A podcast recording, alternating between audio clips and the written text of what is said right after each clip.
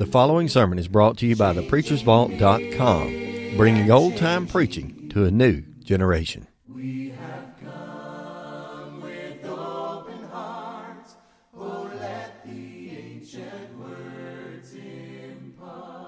And I want to emphasize something that really, in a sense, has already been introduced.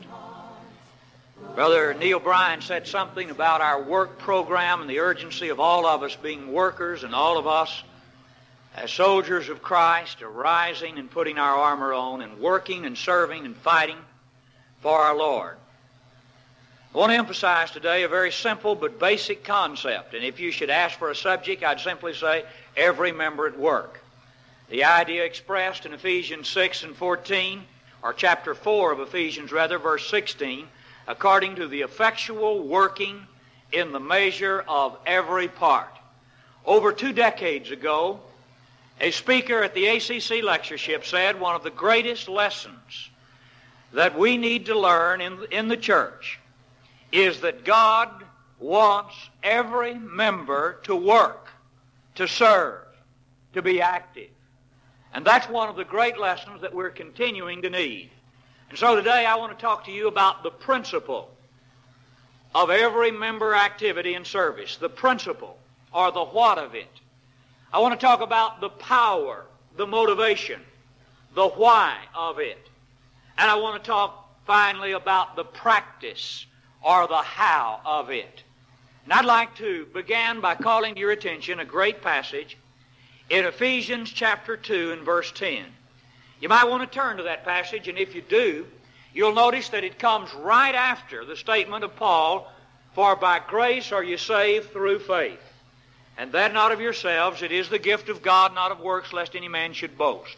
Right after saying we're saved by grace, God's unmerited favor, through faith, Paul goes on to say, For we are his workmanship created in Christ Jesus unto good works, which God hath before ordained, afore prepared, that we should walk in them. God before ordained, He afore prepared. And as you know in Ephesians, you have the idea of God's eternal purpose. God forming a plan before the world began. A great, timeless, ageless purpose. A great spiritual blueprint and we're His workmanship. God has brought this to fruition in Christ, and we, the saved ones, the church, the body of our Lord, we are the result. But why are we thus saved? Well, we're saved to serve. We're His workmanship, creating Christ Jesus unto good works. Underline that. Underscore that. Remember, it comes right after the statement we're saved by grace through faith. Our works are obviously not meritorious works. We're not, as one fellow put it, building up brownie points. We're not earning our way. We're not meriting anything. Why then do we serve? Well, one of the great purposes of God's eternal purpose is that God might be glorified unto the praise of the glory of His grace, Ephesians 1 and 6.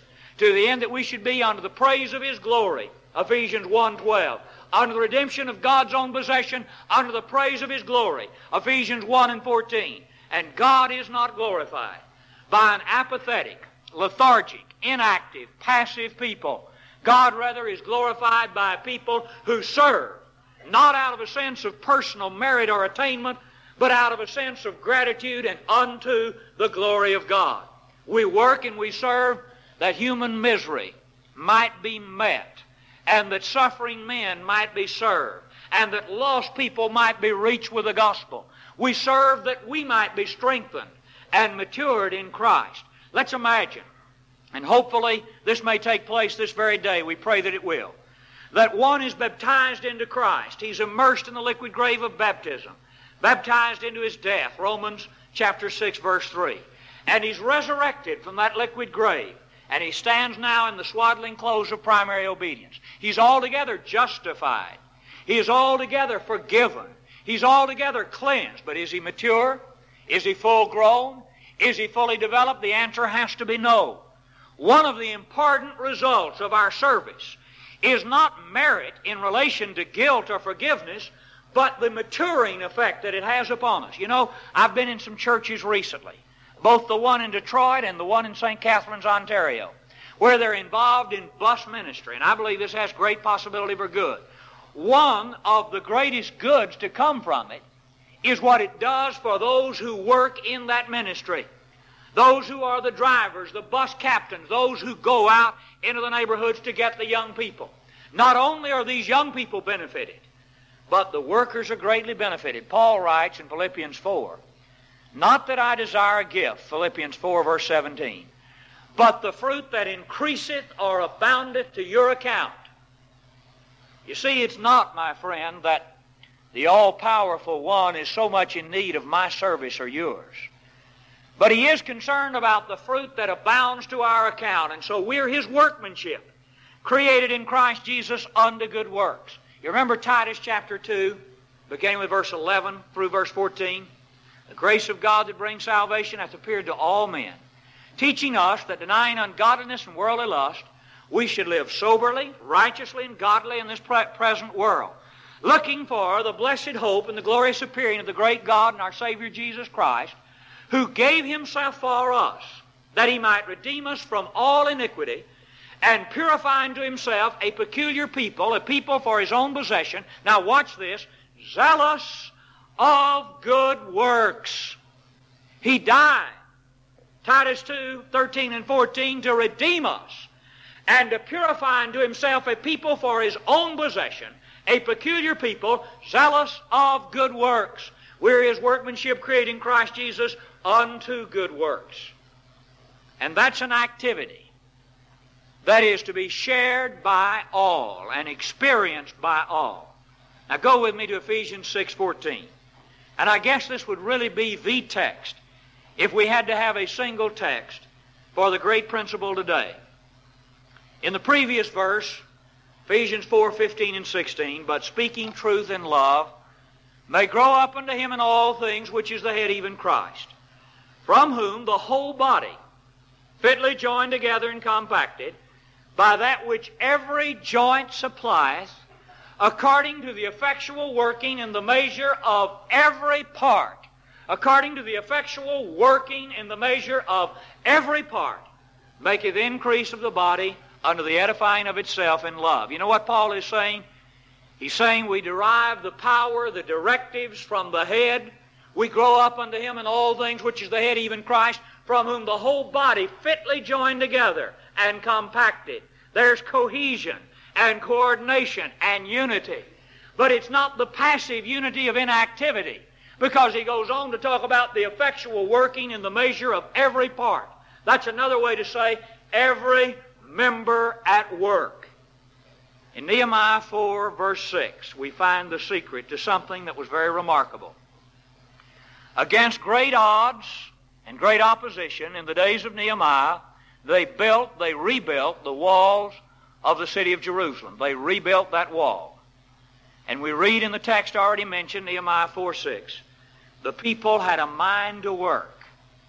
They worked from the rising of the morning until the stars appeared, according to chapter 4 of Nehemiah, verse 21. That's always been a characteristic of God's people. Unto His glory, unto the maturing of saints, unto the meeting of human need, not meritorious, but altogether vital as an indispensable part of saving active faith. And so the concept in Scripture, the principle the plan, a part of God's eternal purpose, is a people purchased by the blood, zealous of good works. A part of God's plan from before the foundation was that his workmanship would be prepared unto good works, afore prepared unto good works, which God hath before ordained that we should walk in them. And it's not simply activity on the part of a few. Not simply activity uh, on the part of a minority within the body, but it's the effectual working in the measure of every part. Now let's think about power for a moment. We see the what of it, and everybody does lip service to the concept. Everybody here would say that ideally, ideally, what God really wants is for every member of a congregation to be vitally involved in the work of the Lord, to be active I remember hearing my dad talk about the fellow who was baptized, and then he promptly sat down on the stool of do nothing and began to whittle on the stick of do less and say, I'm glory bound. Old brother Soft Soper baptized me at Piney Slab, and I've got it made. You know, we've laid a lot of stress on worship, on right worship and scriptural worship, and that's all well and good.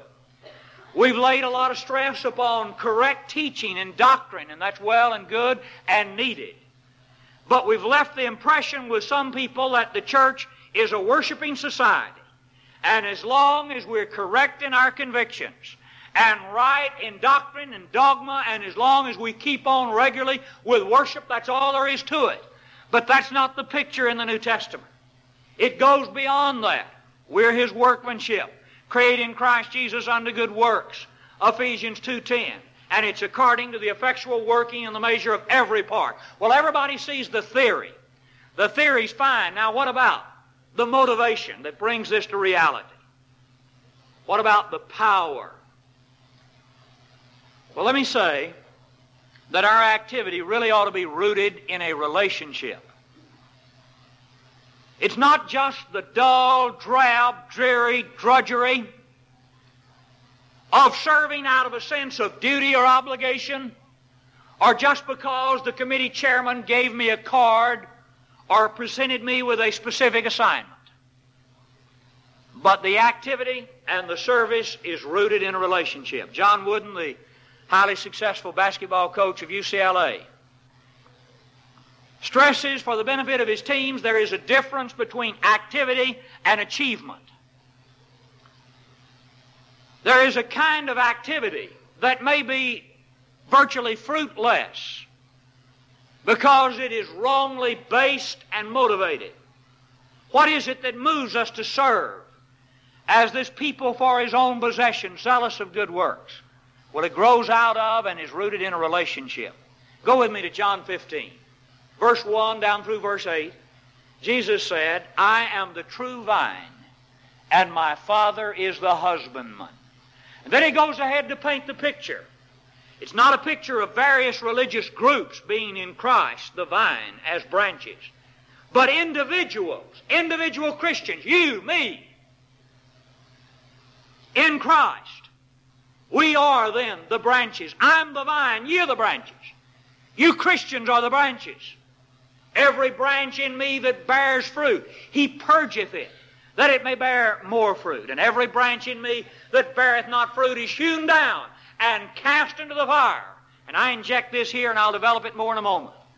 For my own spiritual self-preservation, I need to be serving. I need to keep on working in the kingdom. You ever tried to ride a bicycle but stand still? You're going to have to put your feet down, get them off the pedals because it just won't stand still. Now, you can maintain balance as long as you're moving forward. The turtle makes progress only when he sticks his neck out. And a lot of people, you know, have settled down into the cocoon of an altogether passive religion. But Jesus says here that that's the branch that's hewn down, cast into the fire. Herein is my Father glorified. Remember, that's the purpose of the purpose, that God might be glorified. Herein is my Father glorified, that you bear much fruit so shall you be my disciples. It's the fruit bearing branch that glorifies the Father, that fulfills the purpose. What's back of all this? Well, except the branch abide in the vine, it cannot bear fruit. The branch cannot bear fruit of itself except it abide in the vine. No more can ye except you abide in me. Without me you can do nothing. Verse 5, John 15. There it is. It's through Christ and in Christ and in His strength that we serve. It's because of the vital relationship with Him, this linkage with the Christ as the vine. And so the fruit bearing branch does exactly that. It bears fruit because it's related to Jesus Christ. Another figure descriptive of this active, vigorous, moving body, which is the church of our Lord, Romans chapter 12, 4 and 5, as we have many members. In one body, and all members have not the same office. So we, being many, are one body in Christ, and every one members one of another. The picture is painted very fully in 1 Corinthians chapter 12, verse 12 through 27 or 28. And in this figure, we see that Christ is the head, the church is the body, and every individual Christian is a member in the body. All right, let's suppose that some joyful parents finally hold in their arms a little infant. He's perfect and normal physically. Does mom and daddy then begin to talk about which of these members should be exercised and which should be strapped in a sling and not used at all? No, they don't talk like that.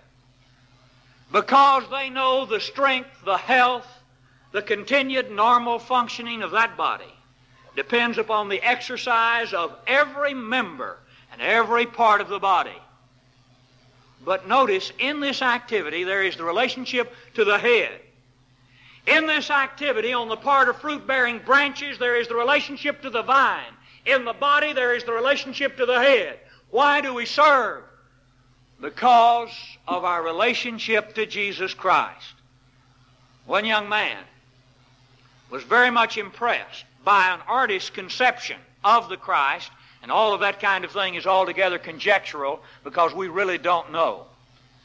But this young man was impressed with more than that. He was impressed with the portrait that we have of him in terms of his real nature here.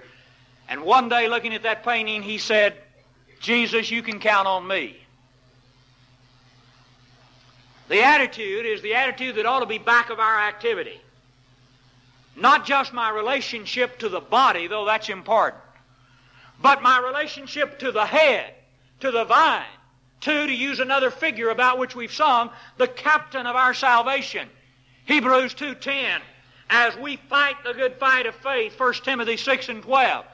Because of the relationship to Him, we say, Jesus, you can count on me.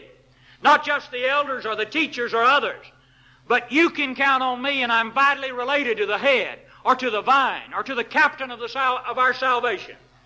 And thus I serve out of that relationship. I serve and I work out of response to God's grace. 1 Corinthians 15, 9 and 10, Paul said, I labored more abundantly than they all. Yet not I, but the grace of God which was with me. Here's the one who preached Christ in the virgin and previously untouched fields. Here's the one who, according to Romans 15 and 20, didn't want to build upon another man's foundation. Here's the one who in that same chapter was longing to get not only to Rome but on to Spain. Here's the one who endured all those hardships enumerated in 2 Corinthians 11. Five times beaten of the Jews with 40 stripes save one, thrice beaten with rods, etc. What's back of all this? A dreary sense of duty and that alone? No, much more. Something much stronger. God has given me what I could never earn and what I could never deserve. He has freed me the price has been paid. The penalty has been lifted. The guilt is now gone. And I've given him my heart. And I labor more abundantly than they all. Yet not I, but the grace of God, which was with me. Why serve? Why work? Because of a recompense and retribution principle. One facet of which might be expressed like this serve, give, love, live for Him, and God will shower upon your heads His bounty. But fail to use what He's given, and the little that you may have will be taken away.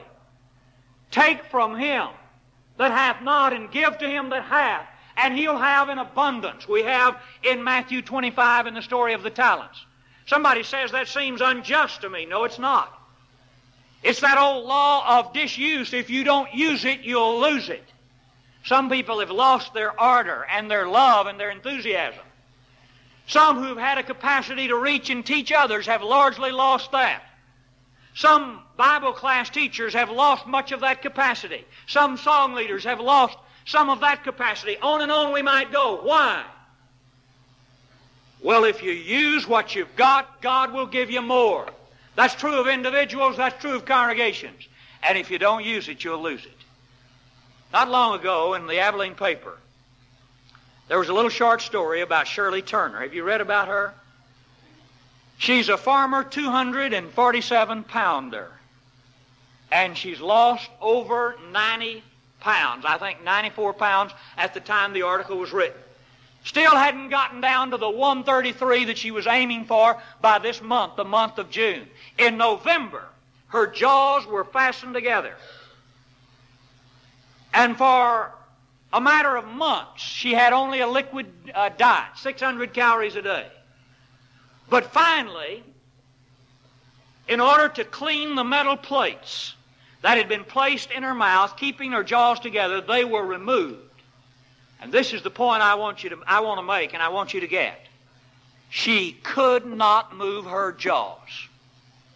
She could not eat, she could not swallow. She said, Doctors believe it will be two months before I can eat normally, and I may lose some of my teeth. Now, what happened? Well, for days and weeks and months, she didn't use this eating apparatus that God gave us. Didn't use her jaws. And now then, she could not use them and will not be able to do it normally for at least two months. And some of the teeth ordinarily used had not been used. She said, I may lose those. If you don't use it, you're going to lose it.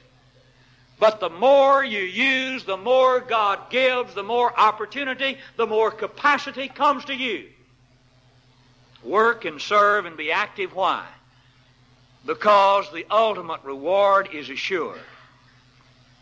You know, there are lots of causes that clamor for our attention, for the contribution of our time, our talent, our means, our might. But with a lot of these things, it would be like pouring money down the proverbial rat hole. Because when it's all said and done, the cause doesn't really amount to much. But that's not true with regard to our service in the kingdom. Paul, near the close of 1 Corinthians 15, writes, I show you a great mystery. We'll not all sleep, but we'll all be changed in a moment, in the twinkling of an eye, at the last trump. For the trumpet shall sound, and the dead shall be raised incorruptible, and we shall be changed. For this mortal must put on immortality, this corruptible must put on incorruption. So then, when this mortal shall have put on immortality, and this corruptible shall have put on incorruption, then shall be brought to pass the saying which is written, O death, where is thy sting? O grave, where is thy victory? The sting of death is sin, and the strength of sin is the law. But thanks be to God which giveth us the victory through Jesus Christ our Lord. Now get this. Therefore, my beloved brethren, be ye steadfast, unmovable, always abounding in the work of the Lord, for as much as you know your labor's not in vain in the Lord. It's in vain in a lot of other things, but 1 Corinthians 15, 58 says, Your labor is not in vain in the Lord. The principle is every member working. We're his workmanship, creating Christ Jesus unto good works. Not works of human merit, but works that God might be glorified, that we might be matured in Christ, that the gospel might be taken throughout the world, that the needs of human misery, spiritually and otherwise, might be met. And the principle includes the effectual working and the measure of every part. The Lord doesn't want any member of his body in a sling in a cast, immobilized, inactive. Doesn't want the jaws, so to speak, clamped together. Might not be so bad sometimes for some of us, but he doesn't want us to be inactive. He wants every member working. The great motive here is a relationship. It's not you can count on me, committee chairman. You can count on me, Deacon Doolittle or whoever. You can count on me, brother, elder, whoever. But you can count on me, Lord, because you see, you're the vine and I'm one of the branches. You're the head, and I'm one of the members in the body. You're the captain of our salvation, and I'm one of the soldiers in the army. You're the master who calls us into the vineyard to work. Matthew chapter 20, and I'm one of the workers. I'm a part then of this body, of this plant, of this spiritual building. I'm a living stone, and I'm going to be active in my role, out of my relationship to Christ, in my response to God's grace, because of the great principle that to him that hath it shall be given and he'll have an abundance, but from him shall be that hath not shall be taken away even that that he hath. Because if you don't use it, you'll lose it. I'm going to use it. And because I know my labor's not in vain in the Lord. Now let me talk a little bit about practice. And let me say something about program, but more than program. We have a great work program plan. The work has been planned, and I'm praying that we'll work the plan, that we'll put it into practice. And let me say this there is a place for programs. For one thing, it ensures coverage. If you don't have a program for visitation, you won't visit all those who visit the services. If congregations do not have that in a city, the newcomers to the community will not be visited. A program ensures coverage. It ensures coverage in terms of the workers. And that's a good thing. I can remember many years ago, back there in 1900, none of your business, that I was going to what was then 14th and Vine. I wasn't just real eager, I'm a little bit ashamed to say, to read Scripture, to lead the dismissal prayer, to do things like that, but I did some of it. You know why? A fellow by the name of Johnny Ramsey would come around and say, Here's your place on the program, do this. Now, of course, the work of the church should not be confused with worship, but I'm using this to illustrate. There's a place for a program to make sure that we cover need, to make sure that we cover the potential workers, to make sure that we get everyone involved. Some of us wouldn't get started unless there was a plan or a program which singled us out and said, this is what you're to do. And that's one of the beginning steps to becoming a self-starter and maturing to the point that we're motivated from within to keep on working. So there's a place for programs. And I hope all of us, every single one of us, will give ourselves to this great work program that's been planned and become active. We've got a lot of great workers some deacons, some new deacons who are working hard, a lot of others who are working hard. This is as it ought to be, and there's a place for a program. But, brother, let me tell you something. There's a place to go beyond the program. Back in the Second World War, the Allied forces were making a big push toward Germany. Infantry, artillery, tanks, and the tank drivers were given maps to show the section that they were to cover and in which they were to operate during a particular period of time. And one day after the fighting had been hot and heavy, one of these iron monsters, as the tanks were sometimes called, stopped at about five in the afternoon. And an officer ran up and in vigorous language began to interrogate the driver and ask him why he'd stopped. And he said, I came to the end of my map. Now, there's a place for a program.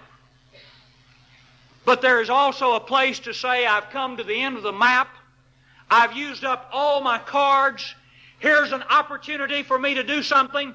I'm not going to call the chairman of the visitation committee or the chairman of the benevolent committee. I'm going to do something. And I'm going to go beyond the map. We need the spirit of Sir Cecil Rhodes, who unfurled a map of Africa and said, All this for the crown, referring to England. And we need to see the whole world needing the Christ. And we need to resolve that we'll have a part in the taking of the gospel to every creature. Don't forget the purpose. In the midst of the programs, don't forget that we're seeking to reach the lost and teach the lost and save souls. There's a story told of a group of tourists going through Westminster Abbey. And in their midst was an older lady, not quite as wealthy as some of these travelers, but she was just having the time of her life. And she was just hanging upon every word spoken by the tour guide as he lectured about Westminster Abbey. And he would tell about where royalty would sit when they would come into this cathedral like structure. The king sat there. And finally, almost with a tone of arrogance, he came to the pulpit and said, This is the most famous pulpit in all the world. And with that, he said, The tour is ended, the lecture is closed. If you have any questions, I'll be glad to try to answer them. And the old lady spoke up and said, Has anybody been saved here lately? And he said, Will you repeat the question? She said, Has anybody been saved here lately? He said, Ma'am, I'm sorry. That question has never been asked before. And I'm sorry to say I really don't know the answer. Well, let me tell you something. That was a good question. And that's a good question for us. We need to have a program. We need to have some goals. We need to have some plans. But let's never forget that the program should not be turned primarily inward as we serve ourselves. And we need to see beyond building and grounds, though they ought to be well kept. We need to see beyond procedure and paraphernalia and see to the ultimate end, the saving of souls. And don't despise the seemingly little thing. The cup of cold water, the tract that you may hand out, Our pockets and our purses probably ought to be filled with them. Recently, on a flight from Dallas to Detroit, we got into a little bit of turbulence. Now, I don't know about you, but I know about me, I don't like that. Just a little bit of that goes a real long way with me. And the fella, there was a seat, a vacant seat between us, and there was a guy over here by the aisle, and we began to talk. And I found out that he was connected with what he called Cana, C A N A. And though there was a kind of twofold meaning, that stood for converted alcoholic and narcotic addicts. And he said, That's the category I'm in. Twenty years ago, my life almost ended in Denton, Texas from an overdose. And I began to talk to him. And fortunately, I had a tract by uh, Brother Joe Barnett that I gave him. And we talked as long as we could on that trip.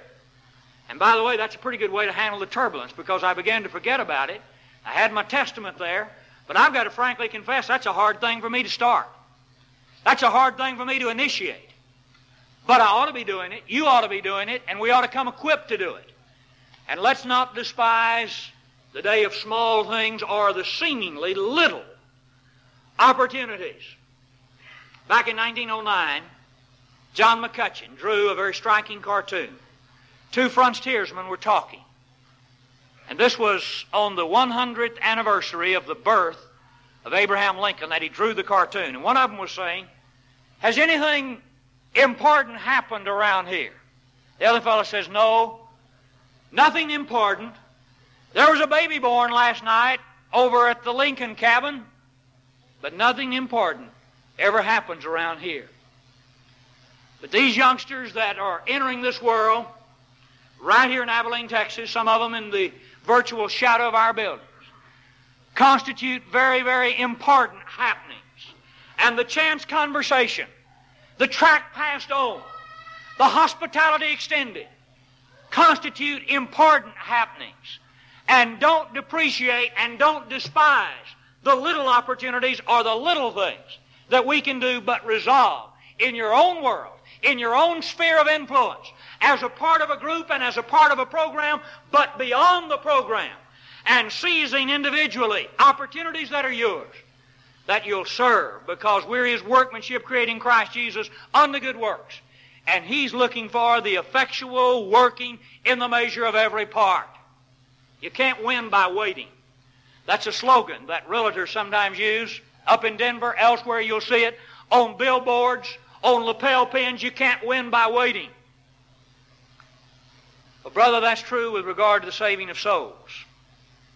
I saw a man one time, one morning, and then I left that particular city for a while. By the time I came back, that man's life had terminated, and I never thought that brief conversation in the kitchen of a friend one morning would be the last time I'd have the chance to talk to him. You can't win by waiting. So I want to make this recommendation, a very simple one. Just resolve that you'll find, if you haven't really fully found, the niche that fits you best in the kingdom. And it'll be a growing niche if you work like you should, because unto him that hath shall be given, and he shall have in abundance. And don't wait for somebody to give you a card. Cards are fine. But we need to be active out of a relationship with the vine as we're branches, out of a relationship to the head as we're members of the body, out of devotion and loyalty to the captain of our salvation as we're soldiers in the army. And so we work and so we serve, moved and motivated by grace. And out of the realization that our labor is not in vain in the Lord, and as we recognize that unto him that hath, it shall be given. In Atlanta, Georgia, there is a vast, huge mural. I've read, and it's almost inconceivable, on an 18 ton canvas, picture, picturing the Battle of Atlanta. And in that ba- battle, and in a sense, this is depicted in the picture, a Union soldier heard a Confederate soldier crying for water. And despite the heat of the fray, fought near what was known as Hurt House in Atlanta. He rushed to that Confederate soldier and met his need. And as he lifted the sagging head, he saw that this was his brother. The name the names of both Martin, and this is a story which historically can be documented. And it has been, in a sense, preserved for posterity in this great painting.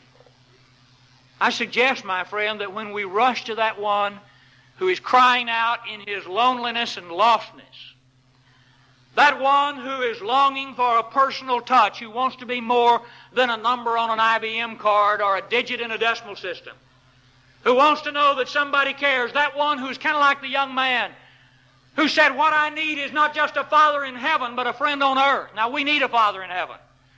And we need a Savior, but some people will never know the Father in heaven and will never know the Savior unless they have a friend on earth. And in a sense, he's my brother. He may be the brother in Christ who's been overtaken in the fault. Galatians 6 1, and I have a responsibility to him. He may be a brother in Adam, though not a brother in Christ, desperately needing to come to Christ. And I need to hear that cry and rush to his aid. And not wait for some kind of machinery or organization to get in motion but according to the effectual working and the measure of every part, unto God's glory, in order to the fruit that abounds to my account, to my own spiritual maturity, and that the great human need might be met. I rush to that one who cries for the water of life, and I seek to render aid. We're going to sing Will You Not Tell It today. Maybe an unusual song for an invitation, but we need to be telling it. The Savior is appealing to us to come to Him and then having come to go and tell. We come by believing in Him, by turning from our sin, by confessing His name, by being baptized into His death. And thus, in this liquid grave, the penitent believer is cleansed by His blood, and he goes forth a new creature. He goes forth, my friend, to serve because he's saved to serve. He's been called to call others. He's been saved to save others. He's been brought to the Lord that he might bring others. And that's the great appeal. And I hope that those of us who may not in any visible way react or respond may within our hearts respond and resolve we're going to be a part not only of this great work program, but we'll go above and beyond that.